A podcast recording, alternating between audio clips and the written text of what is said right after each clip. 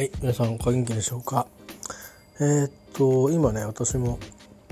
あの自分の所属する組織の決まりで毎日朝、えー、起きてから検温してますけどね。えー、っと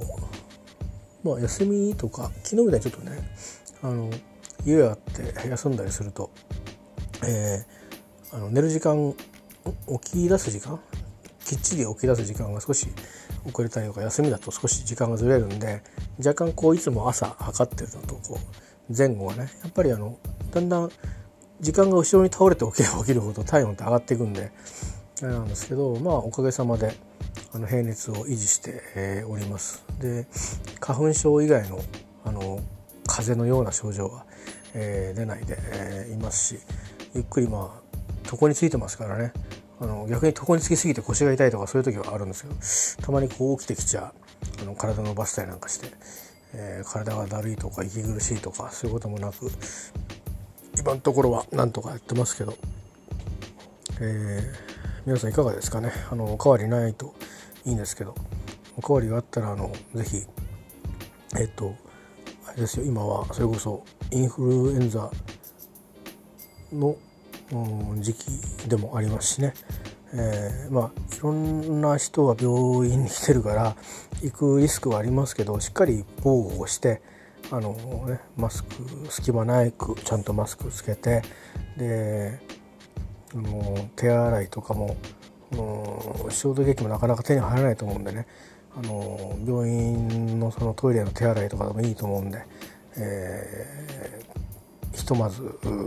帰る時にね あの、えー、とか、まあ、そういう防護をしっかり、え、してもらいながらあの必要な時は是非あのお医者さんにねあのかかった方が、えー、いいと思いますね。まずまずは普通の病院でいいと思うんで、えー、まああの本来はそうですね。もしあの息苦しいとかになったら7度5分で4日経ってとかって言ってますけど7度5分あって息苦しかったらもうもっと短く あの電話で相談した方がいいかもしれないですよね。いきなり来られても困る可能性もあるんでで内科でレントゲン取れるとこだったらいいんですけど多くは取れると思うんですけどそのえそのレントゲン取るそのスタッフがね間に合ってないとかっていう場合だとできないんであの何件かあの呼吸器外来みたいなところがちゃんとあるところでもいいと思うしえー、そういうところちょっとその内科でもいいんですけど自分の行きつけの内科でもうほらどんな装置があるかなんか知らないことあるでしょ？だから聞いてみて「あでおいでください」とかあ「だったらあの何時頃いらっしゃいますか?」と「ただもう先生の時間予約してきますね」とかいろいろこう段取りをして、えー、いただいてそれからあのあの入ってくる時に例えばもうちょちょっとあの本当にインフルエンザにかかってる人がいてこっち方で待ってるからあの注意してきてくださいとか逆もあるでしょいろんな感染症が今流行ってると分別したりとかしてる場合もあるからそれで是非ねあの早めに見てもらった方がいいかもしれないですよね。えー、いやもちろんあのそういう意味では二度手間になる可能性もありますよね。行ってみてあ特にあの肺炎の映像はないですって終わるかもしれないけどその後まだ痛くなって息苦しいなってなってもう一回行ってもう一回取るってことはあるかもしれませんけどでももし最初の段階で少しとらまえられればあのおこれおかしいなっていうふうに先生が思うことがあればうちじゃないともうこれちょっとちゃんと検査しなきゃダメだなというふうに思ってくれる可能性もありますよね。えー、なんかあの 新型コロナって一応4日ってなってるのはそのなんとか感染センターに電話する条件っていうだけで新型コロナになるのにあの4日間必要かってそういうわけじゃないんですよね。えー、だしあのインフルエンザみたいにそんだけこうひどくなるっていうか菌をこう確認するためにそんだけ必要というわけでもないんですよ。あの多分どっちかって言えばそんなに早く他の病気との分別がしづらいっていうことなんじゃないですかね。あれでも4日経って7度5分で4日経ってこんな症状があるってまさにそれに該当するだろうっていうことでもいろいろ聞かれて渡航歴がないとかって言ったら違いますとか行かなくても来なくてもいいですよみたいな言う人がいるらしくていまだにいまだにって今っていうか先々週はそんなこと言ってましたね。まあ、そその後いろいろあの国内の世論も厳しくなってるからあの変わったかもしれませんけど国会でも議論されたりしてるからねあの検査難民なんつってね変わってるかもしれませんけど4日を待つのかどうかっていうのはそのなんとかセンターに相談する前にかかりつけに相談するっていうのも手だと思いますよね。えー、かかりつけに相談するってのは行っちゃってから相談する前に窓口の人に電話して聞いてみるとかいう形でもいいと思うんですよ。うん、行ってから見てもらえないって言ったらなんか二度疲れちゃうし行って余計なものもらってきてもいけないんでね、えー、まあ、特にそんな風にしてうまくあの何、ー、て言うかな、あの、あの自分の身のあの安全をあのなるべく情報は情報だからね。あの平均的な話をしてるんだって、えー、大事にされた方がいいかなと思いますね。なんかコロナ肺炎になっちゃうと早いらしいんですよ進行が。だからもう7度5分で4日でそれが結果的にコロナウイルスに感染してるからそうだったっていう場合はもうあのかなり重篤な方に進んでいく可能性が高いらしくてただ回復するのは回復するんですよね。えー、ただそれがその年齢とか免疫とかあのいろんな持病とかの関係で、えー、回復にするのがと悪くなるののそのいたちごっこが負けちゃって、えー、重篤度がさらに進んでいくっていう人があの年齢の高い人とか持病なんですね多いっていうことなんであの一旦悪くなってもあのしっかり栄養が取れる人とかその免疫システムが機能してる人は、えー、今のその日本の治療方法で回復していくというそうなので、えー、ただその悪くなるのが早いそうなんですよ。昨日は映像に出てなかったのに影がすらなかったのに急に両方の肺にボンと現れてきたりするらしいんですね。えー、だから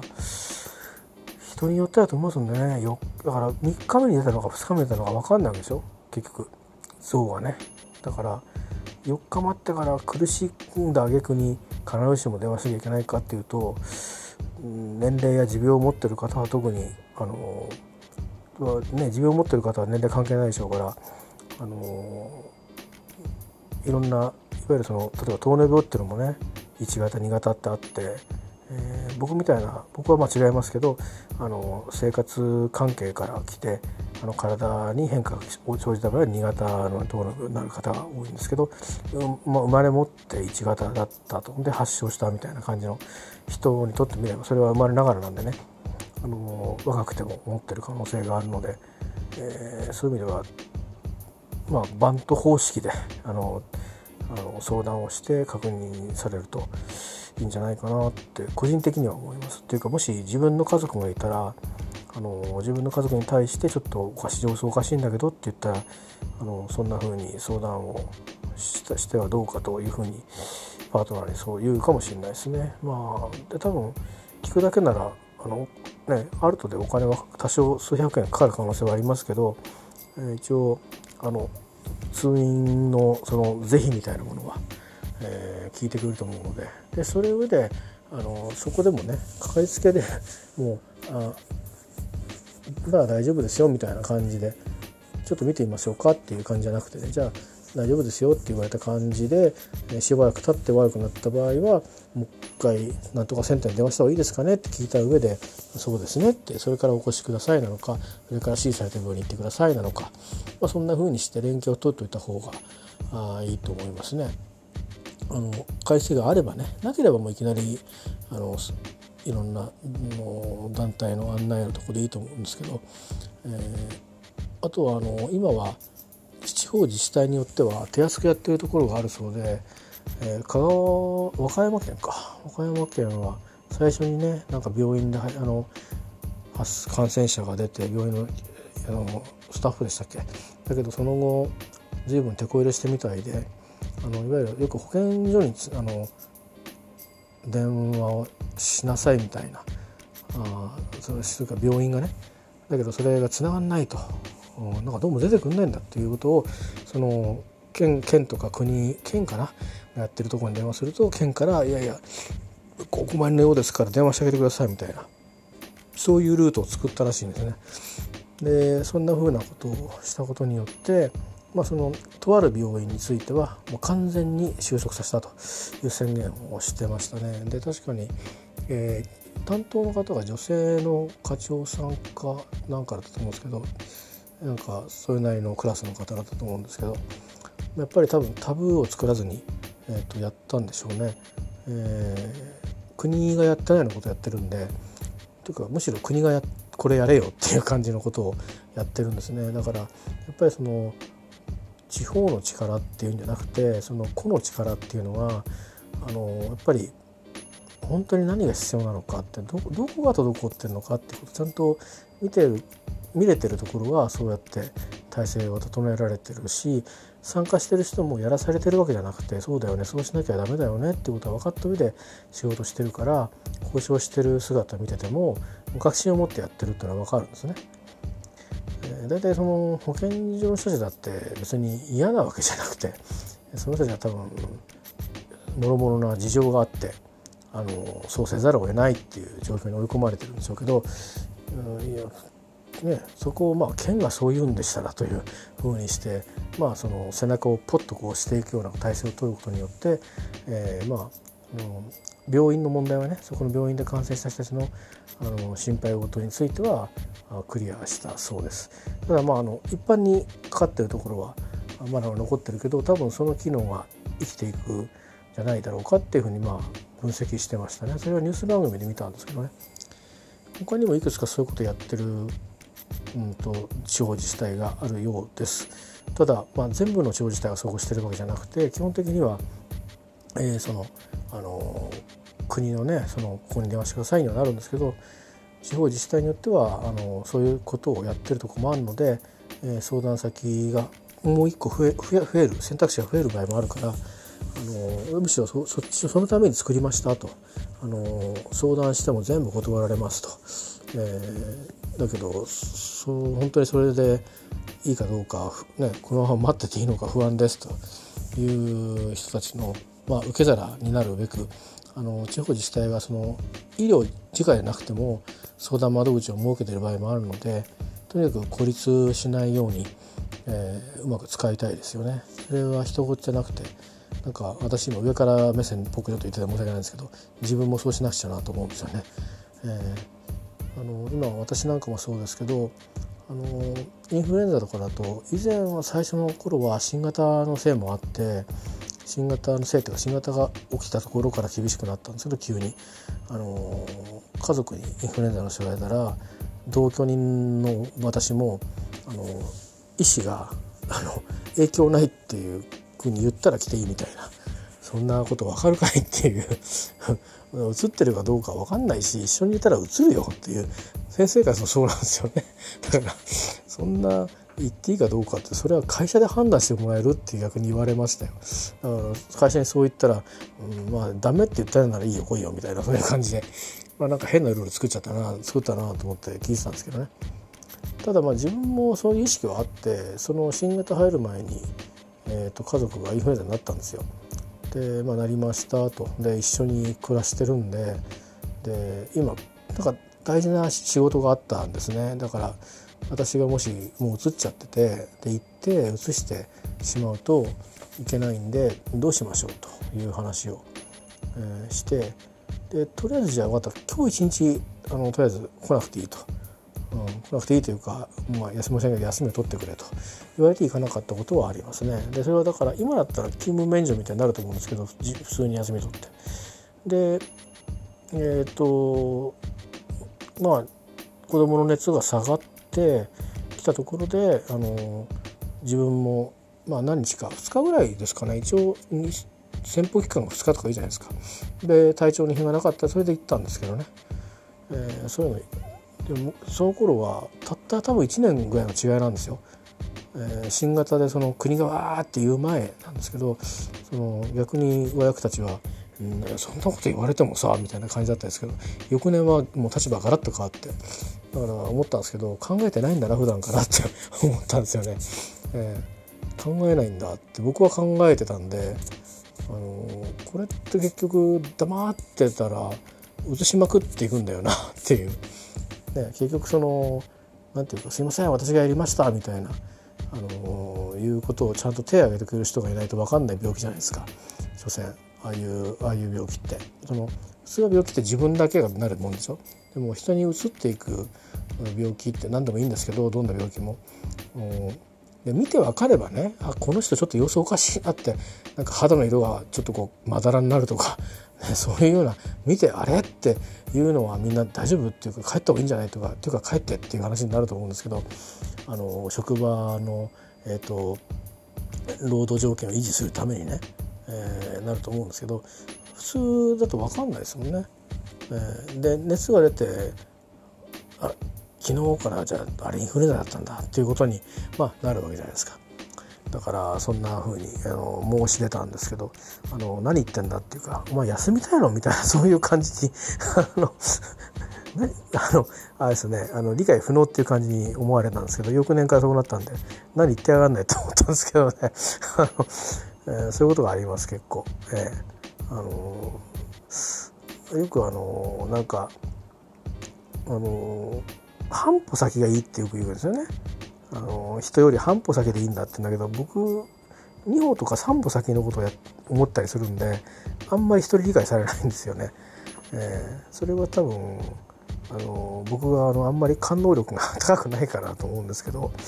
うん、でもそんなことよりもとにかく写し元になりたくないなって思うのが強かったんで、あのそういう感じでしたね。で今はあコロナについてはきっぱりしていてこれは多分感染力が強いっていうことと、あの発症してなくても、えー、移してしまう可能性があるということが、えー、経験的に、えー、もう世界中でシェアされているので、えー、ですから2週間来るなとあすごいんですよパターンは、えーと、まず自分がなった場合は、えーと、まずは、2週間というか完治してからだと思うんですけどね。自分の場合は、えー、来るなと。それから、えー、家族が、えー、感染した場合は2週間自宅にいなさいと。えー、その場合はなんか特別の待機なんですね。自分がかかった場合は普通に、えーと、休暇を取らなきゃいけないんでですけど、あのー、家族がなった場合はなんか特別の休暇。あ自分の有給休暇が足りない場合はなのかな。で特別の休暇になるんですよ。うん、ででもう一つあってえっ、ー、と同居人または本人があ濃厚接触者とみなされた場合も2週間来るなということになってまして、えー、だから家族が濃厚接触者と接触をした場合つまり感染した人と接触してたということが明らかになった場合は来るなと。これがなかなか難しいんですよね。あのどっから分かるんだろうっていうのがあってそれがちょっと僕は疑問で。うん明らかにほら自分が一緒に例えばどっか遊び行ってたこの間のライブとかみたいにね遊びに行っていてでかかったらしいよとか「ごめん私かかっちゃったの」って連絡が来ればあ自分はそうなんだともしかしたら自分も映ってるかもしれないっていうね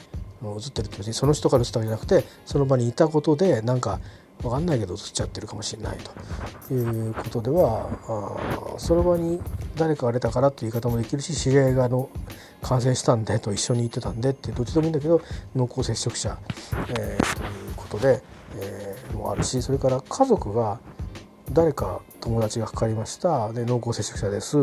の人と一緒に暮らしてますっていうともう移ってる可能性があるので2週間待機と、まあ、こういう今4パターンがあるのかな。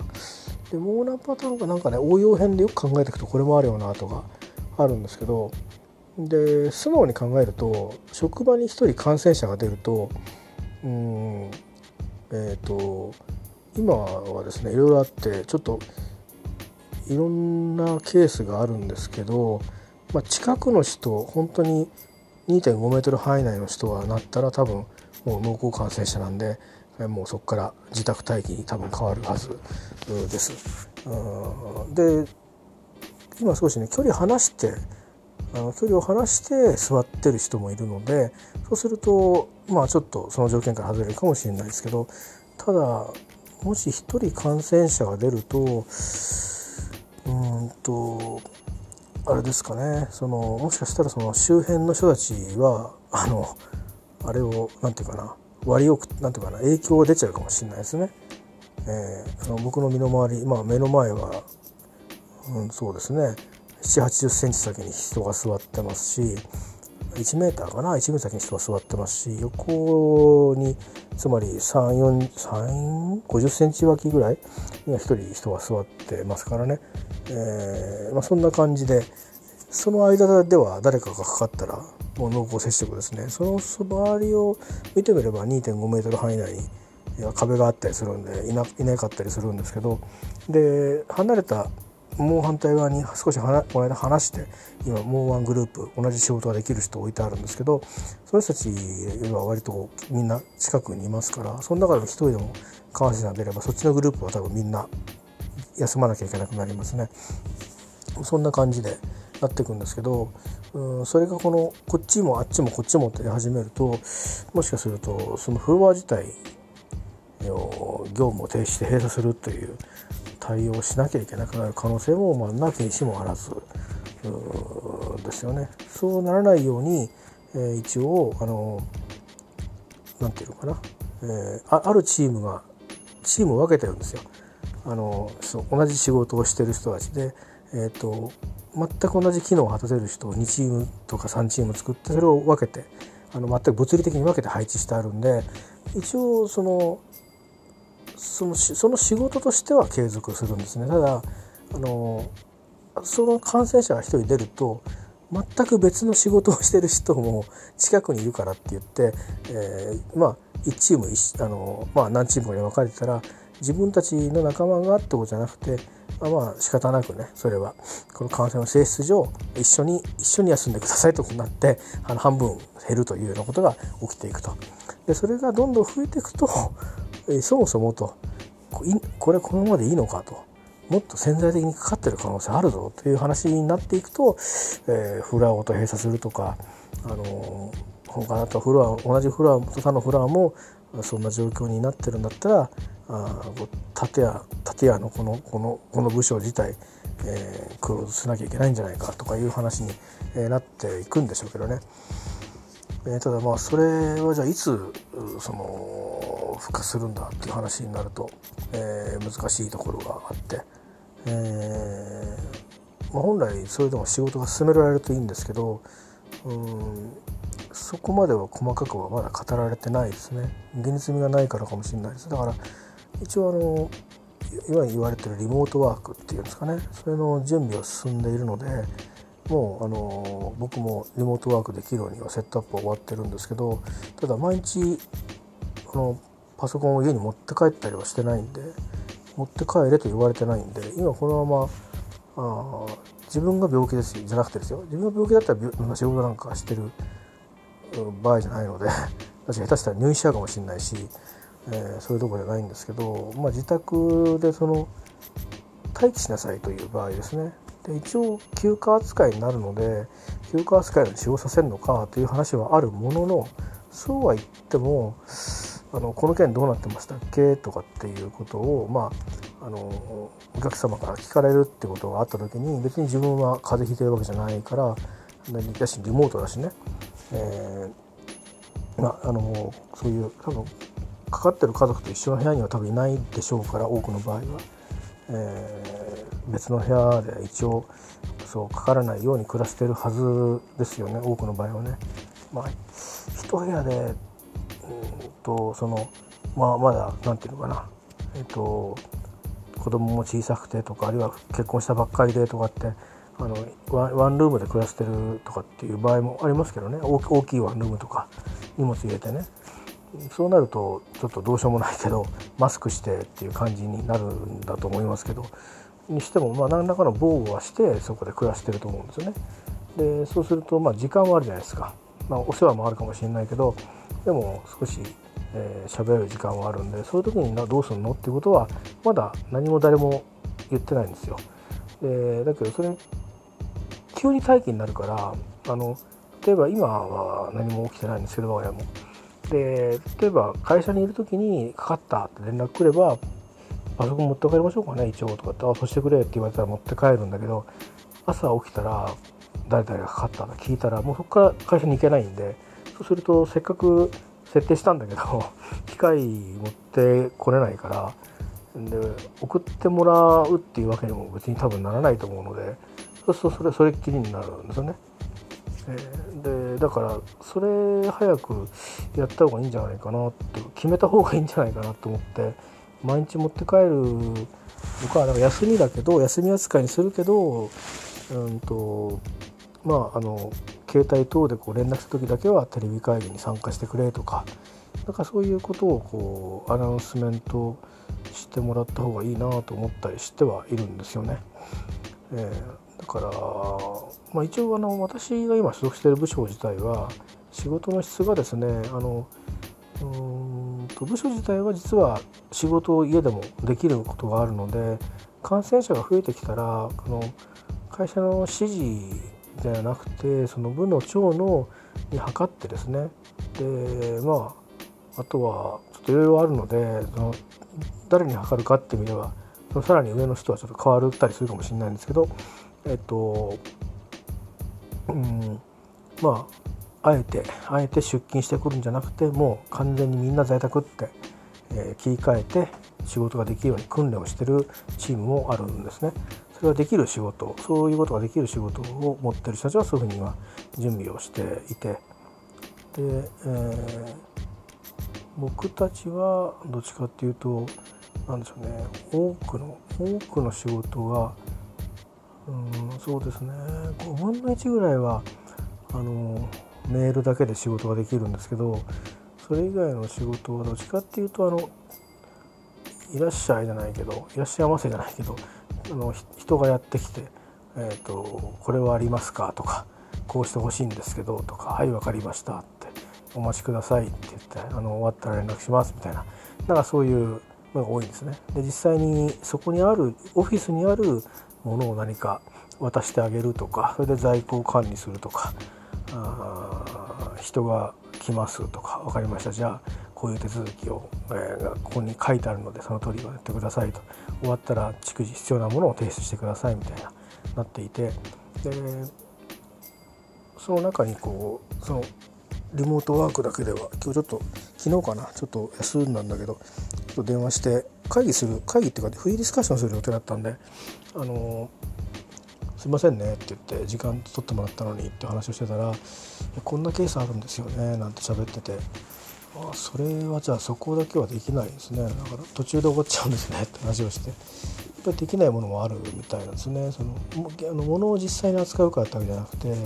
あのリモートワークに対応していない側のあの系列の端末を使わないと仕事が完了しないっていうこともあってそれはだからあのなんていうのかな、えー、そ2つあってねあの自主的にその何て言うのかな。あの自主的にっていうか、えーと、その方がその待機に入る場合はあのリモートワークできるんだったら、えーと、やってみてしてくださいっていうふうに言われてでやできできますやりますっていうふうにして、えー、やろうとする場合の話だとすると、うん、そこだけ残っちゃうんでじゃあ、あのー、それを別の人がやるんですか？っていう話でそれややふうにやりますか？それともそれはこう連携が取れなくなるからやっぱり花から受けるべきじゃなくてあの言う人はやった方がいいでしょうっていう結論になるのか。でも2つ目はもうそうじゃなくてあのとにかく全員在宅にしますと。業務停止しますというようなことに至った場合ですね。フェイタルな場合ですよね。でその時はあの全部止めちゃうんですかっていうとできるとこはやろうということに、まあ、僕らたちがあの、えーと、サービスを提供する人たちが仕事がある以上は僕らも仕事があるので、えー、でこれとこれはいや絶対やらないと業務が続けられないっていうサービスを絶対続けると思うんですよね。で職場に出てないからあのね紙がないぞとか、うん、蛍光ペンないぞとか消しゴムないぞとか、ね、トナーがないぞとかいうことは出てこないと思うし、うん、なんかそういうものはないと思うんですけどあとはまああとは心配なのは、まあ、よそからこう郵便が届いたりとかそういうのをこうずっと貯めておいてくれるためだけに出てくれてる人がいると思うんですけど専門の部署があるんでねでもそれもいつまでそうなのかたまに1週間に1遍ぐらい取り行かなきゃいけないとかあるのかとかそしたらそれについては対応しなきゃいけないとかいうふうにいくつかこうイレギュラーなあの運用にはなるけどもそういう緊急時の、うん、対応っていうのもあると思うんですよね。でそこでどこまで使えるのっていうできまでできるかなと。うん、でこれは多分仕事がなくなるはずだから、ね、そもそもニーズがなくなるはずだからあのできなくてもいいよねと。うん、であとはそうですね、うん、まああのその仕事だけは週にいっぺん誰かが出てきてやるっていうふうに、えー、する必要ありますかとかっていうことを確認して、えー、必要があるとしたらあその全員待機だって言われてる中行くわけだからどうやって行くんですか？ということですよね、えー、つまり公共交通機関使っていくんですか？と、うん、いうことですよね。タクシーで行くべきじゃないですか？と。でもタクシーで行くとタクシーの人を移しちゃうかもしれないわけでえー、なかなか難しい問題がこうあるんでやっぱり結局のところはこうやらないんでしょっていうそのなんか無理してやるものは止めてもらうんでしょっていうことに落ち着くんじゃないかなというふうに私たちは考えてますっていうふうにしてあの答えを出すんじゃないかなと思うんですよね。えー、つまりあの、うん、あのそれぞれ連絡をして郵便物は止まりますと。えそれからもろもろやって戻ってくるものしばらくお返ししないでくださいと、えー、業務が正常化してから改めてお送りくださいと。で来ちゃった郵便は 多分あの郵便屋自体が届けに来ると思うんですけどその人たちそれを担当してるのは別の会社なんですけどね受け取るのは。その会社さんが出てきてるとしたら留め置くしてもらうしかないと思うんですね。で建物自体もどうするかって話もあるんでそれはもう僕たちの管轄じゃないんですけどそれが交代で出てきてどうのこうのなるのか建物自体クローズするのかによって変わるからそれは郵便局に言ってほしかないと思うんですよね。止め置いてくださいと大量に止め置きになると思いますけどでも止め置いてるものしかないですよね。でまああの大体郵便で来る場合で返答遅れてトラブルってことはないので あのその前にちゃんと連絡取り合うので問題ないですね。で校内その社内のねえっ、となんていうかなやり取りのところも、まあ、あらかじめ分かった話ですからうちはもらえませんからちょっと勘弁してくださいと。で返答は全部後にしてくださいと。で、えーと、この件についてはメールで回答できるかどうか確認した上で回答しますと。ダメだったらちょっと期限延期させてくださいみたいなことを都度調整しながらやっていくんじゃないですかね。でそういうのと一方で多分今どんな状況とかっていうのを多分、うんと、健康状況トレースみたいのは多分必要ででそのためにみんなに情報を多分集めてそれをアップデートするよ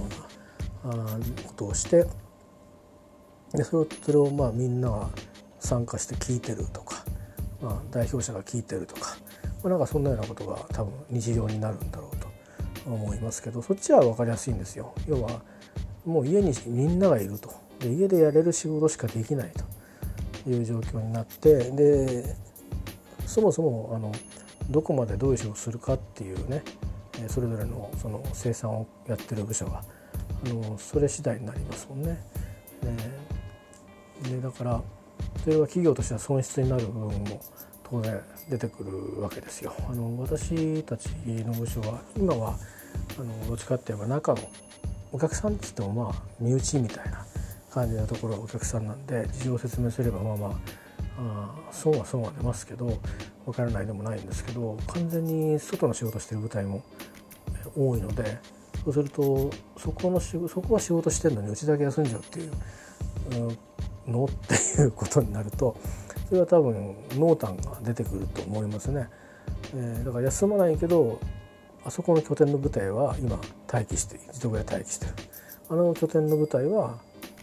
あそこで仕事してあるいは、えー、客先で仕事してるという状況になっていくと、まあ、ロケーションがもともと離れてれば移ってる確率は少ないですからね、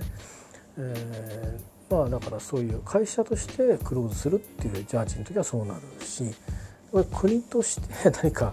あの一大事だということで、えー、あのあまりにもなんか関東や東京ね東京にこう集まってくる人リスクがあるから止めようということになった場合は、えー、そういうことがあるかもしれないですね。とりわけうん今あの東京オリンピックのことであれこれあの言われていてみんなそこに向けて何て言うかな、うん、大丈夫だって言ってもらおうと思って頑張ってやろうとしてますけどまあ今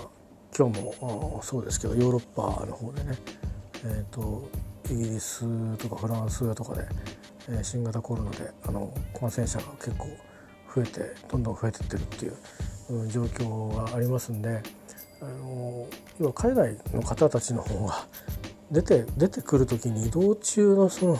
リスクが非常に増えるしあの選手の関係者ですよね。コックとかいっぱい連れてくるじゃないですか。そういう人たちもみんな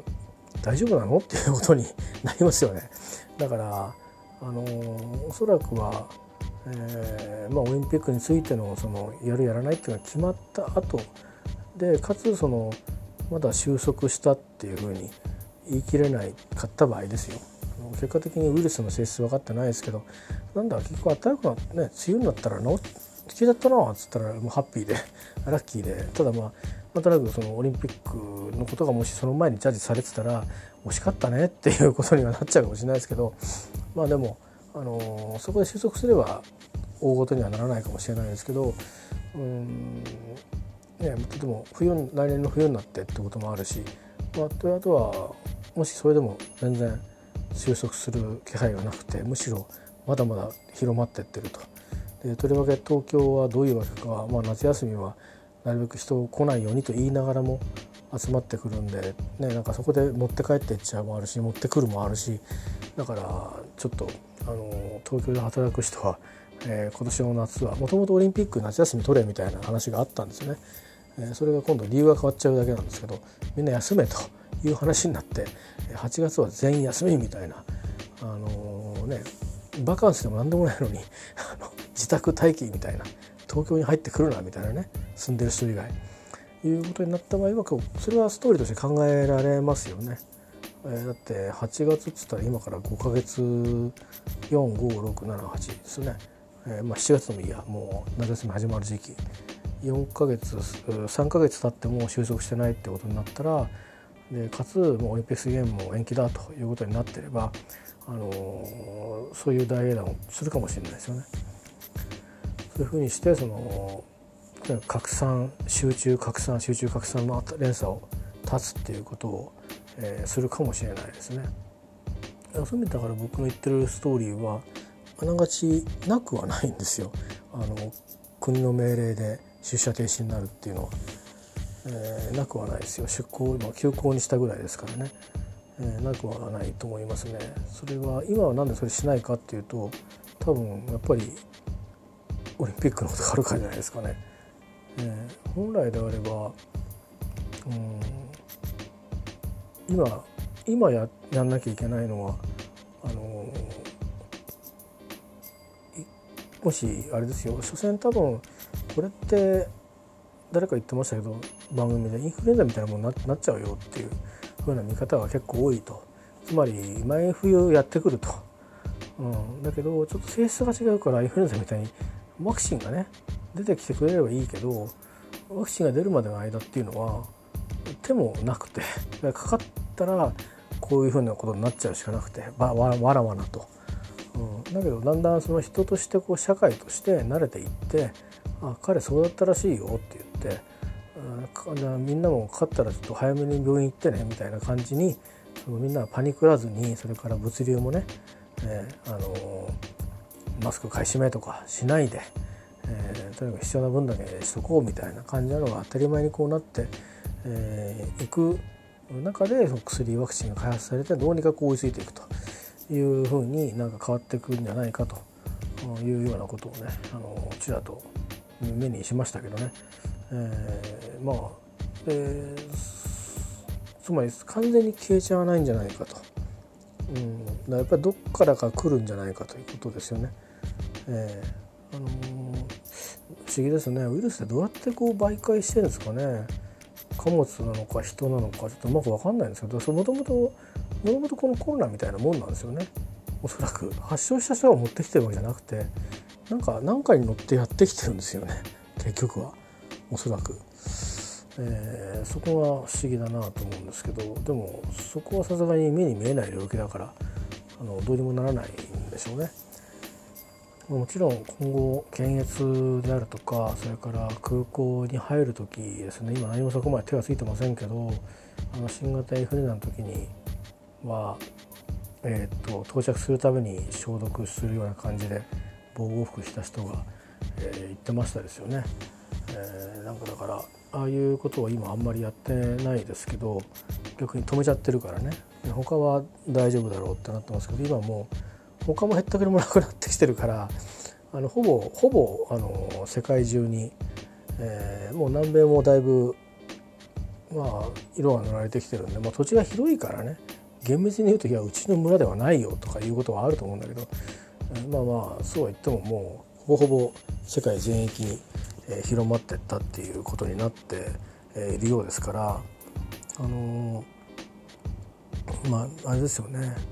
南極に行かなきゃいいですよね。南極に移っちゃうとねあのあの辺ってだって密閉された空間でっていうことになるからね。で医者もいないんですよ。いる、まあ、医者はいるかもしれないけど。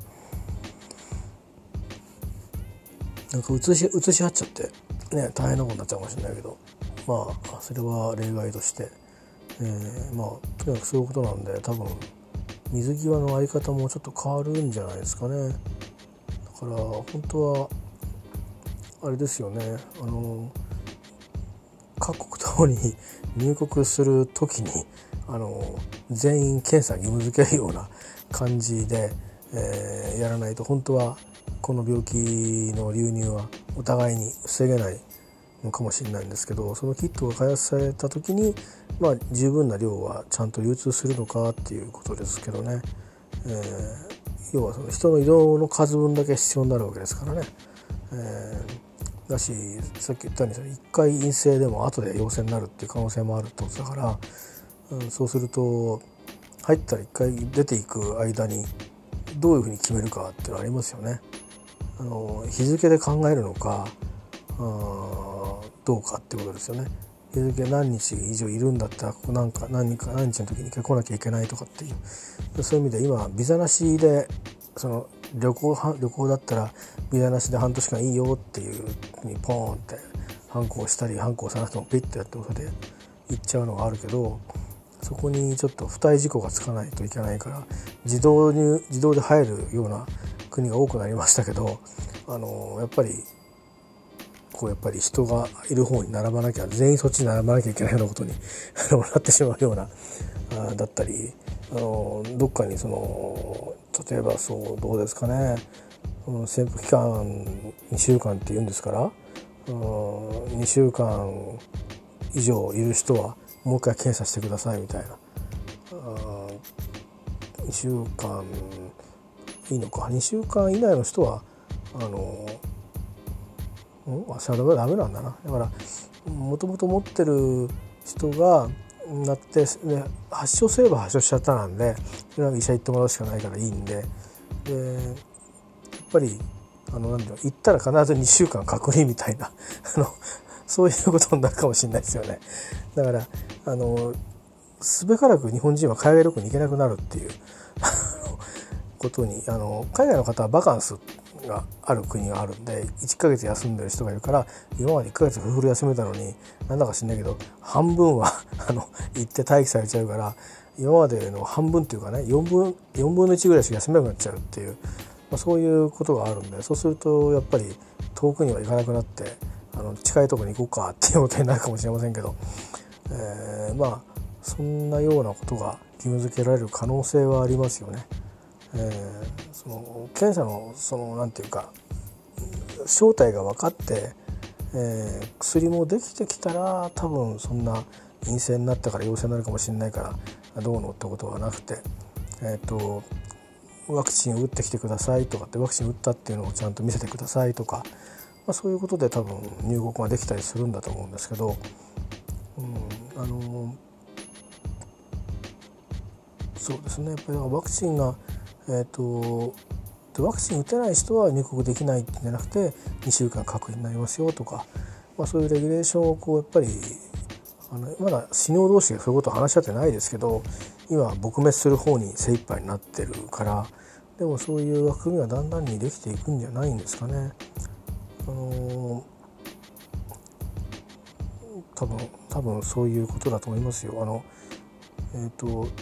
自然体で移し合っちゃうっていう病気だからねなんか発症したらってなったら分かるからあの病気だってみんなが分かるから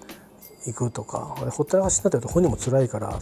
行かないのは行動心理学的にありえないでしょっていう話で合理的だと思うんですけどでも、ね、普通にいて今ももう僕がかかってるかもしれないっていう状態なわけですか。でこれでどうやったらイギリス行きますとかアメリカ行きますって言って熱も出てないですと。でどっか中国行きましたか？韓国行きましたか？って言ってうんねあの行ってないですっつって言ったら分かんないですもんね、まあ、今はまあもちろん日本はあの規制される対象国に入ってる場合が多いのであの入国を拒否されてる国がもうもうすでにあるのとそれからあと2週間待機になりますよと。承知承知で来るんですねっていうことになってますよね。だからもうお仕事なんかの場合にはそれ承知で行かなきゃいけないと思うんですけど例えば家族に会いに戻るとかね帰国するとかいう時にはそういうことになると思いますけど、えー、でもまあ、あのー、そういうことになるんでフリーで旅行に行く行けるようになるのにはちょっと時間がかかるんじゃないですかね。まああのー、コロナの話ばっかりしちゃいましたけど、えーと、となんか違う話また一本してそれで寝たいなと思うんですけどねそろそろ朝朝が来ますからねあの去年ちょうど今3月ですよねで3月は特に仕事忙しくて4月も忙しかったんですけどでその辺りからま今思えばなんとなく僕は移動をするリストにきっと入ってたんでしょうけど、まあ、そんなことつゆ知らず、えー、忙しくしてたんですね。でちょうど今ぐらいちょうどこの時期ぐらいにですよ、えー、ウルフバーンの蒸留所の、えー、ファウンダーの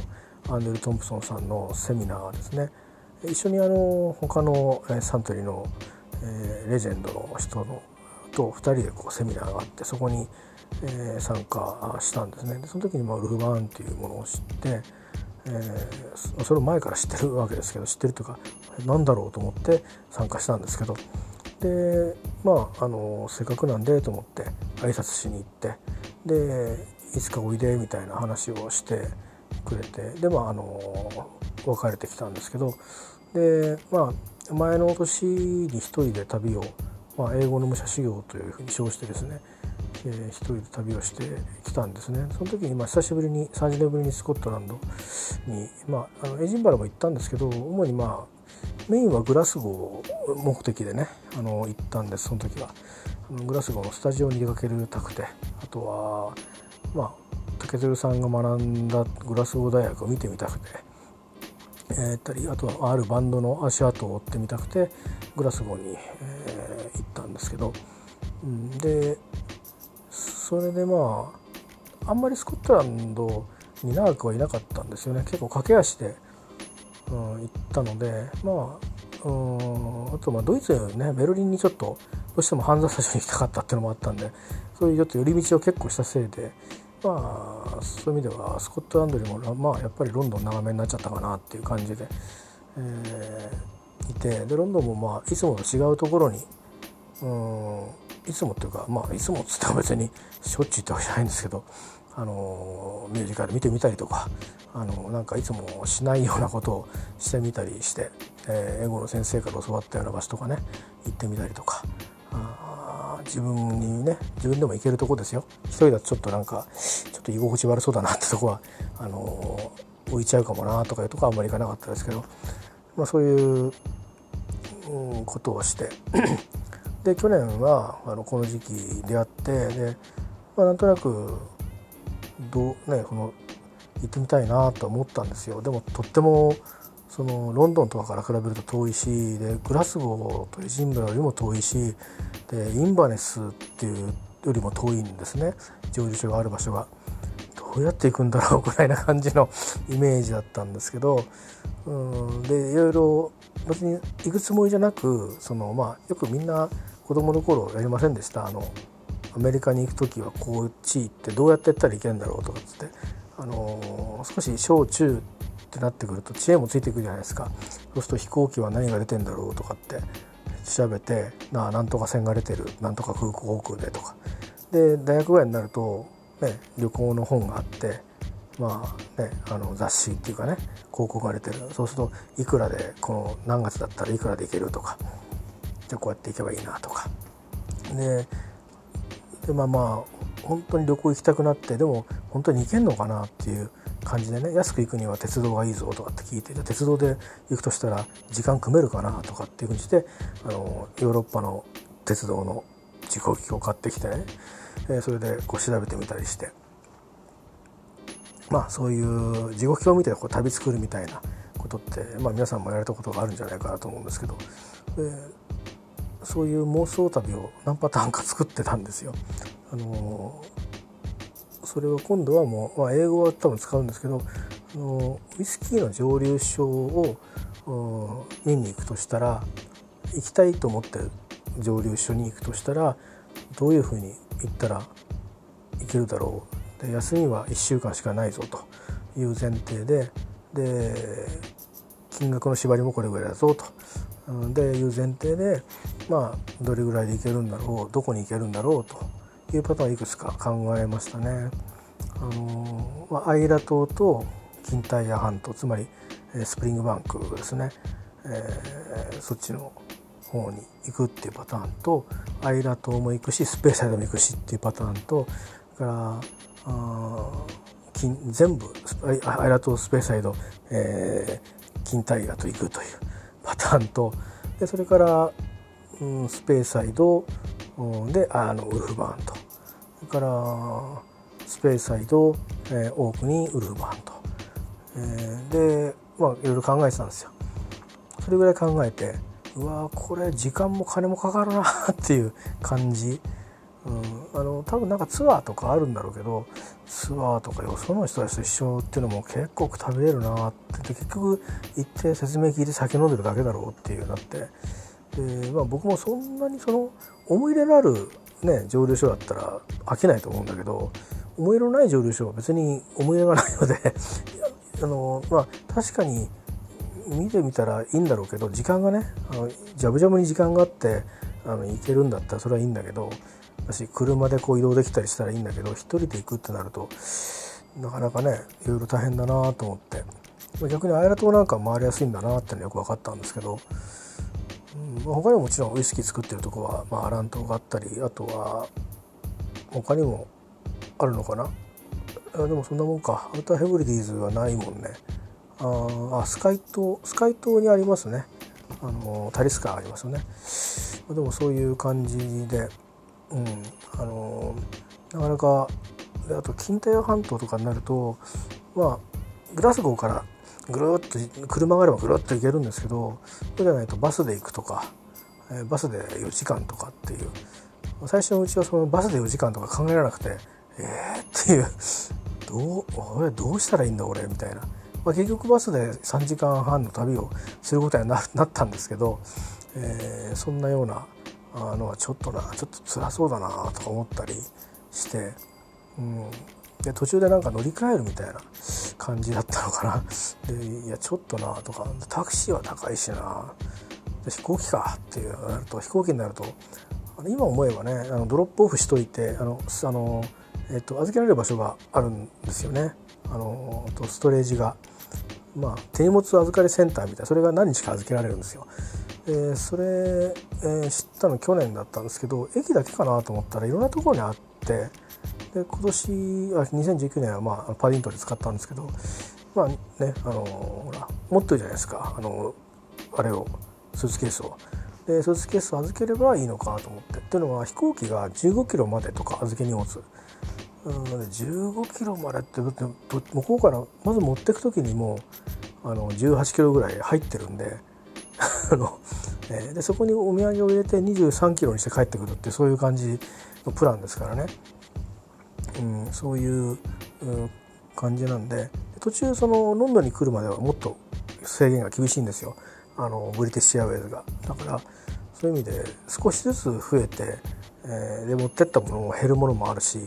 うん、なんていう感じなんでいきなり15キロって言われちゃうとちょっと少ないなと思って。でしかも帰りも飛行機で考えるとウイスキー買うよなと。で手荷物で持ち込めばいいんだろうけどでもなんかちょっと少ないかもって思って。でしかも飛行機飛ばなかったらそれで終わりみたいな旅になっちゃうんで。でなかなかね、あの成立しないなと、え思っていて。でいろいろちょっと事情があってですね。あもうスコットランド行こうっていうふうに決めた日があったんですよ。もう勝手に。でもうその日の晩に申し込んじゃったんですけどその時にスペーサイドもアイラもキンタイも全部捨てて、えーと、ウルフバーン行くって決めたんですね。でウルフバーンまで行くんだったらもしかして多くに行けないかなって思ったんですけど一生懸命もうあのいろいろブログを調べて。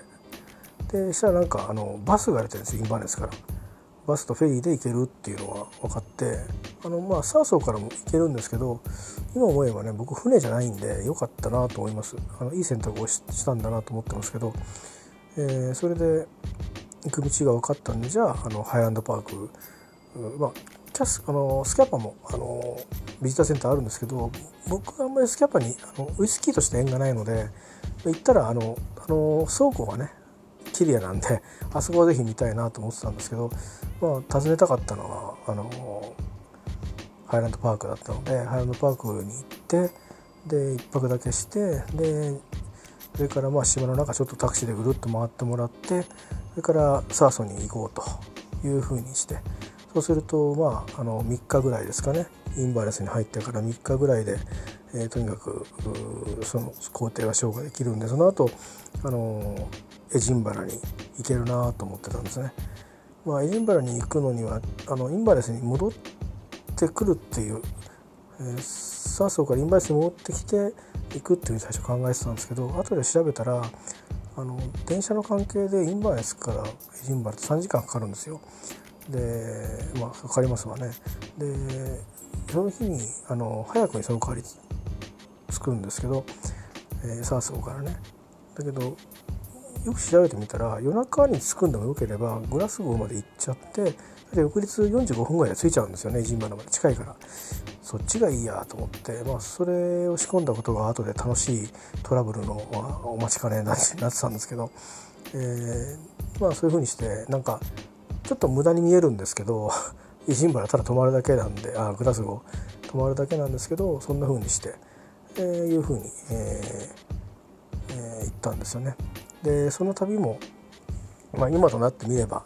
こんな状況ですから多分計画すら多分しなかったと思いますね。えー、それで良かったのかどうかあというのは非常に、あのー、見る側によって変わるとこで、まあ、家族の側からしたら行かなきゃよかったのにっていうふうに思ってたようだったので なんで行くんですかみたいなこと言われながら、うん、あの良かったかもしれないけど僕からするとまあやっぱ出会えた方も非常に多かったし、えー、もちろん最後の旅行だっていうつもりで行ってたので本当に最後の旅行ができてよかったなと、えー、思いますね。でそれも行くって決めちゃったからであってあの時に躊躇してたら多分行かなかったと思うんで、えー、タイミングがなかったと思うんですよねその後移動しちゃいましたからね私ね。でラグビーのワールドカップも迫ってたからうんそんなあれもこれもっていうわけにはいかないですよね。で移動したことによって体調崩したりとかもしてたんでで夏なんか高くてとてもあのそんな行けるあの予算上無理だというふうに考えていたので、うんあのなるべくなんだろう早い時期にシュッと行っちゃう方がいいなというのがあって。えー、まああと飛行機のあの制約もあったんですけどねまあそういうことでこういうことってのもいろいろ運が重なるのかなと思ったりしていて、えー、まあまああの運運任せじゃいけませんけど、えーとまあ、あのいい方向にねいろんなことがあの進んでくれたらいいなとオリンピックのこともね、えー、もしかしたらやるぞということになればそれでいいなと思います。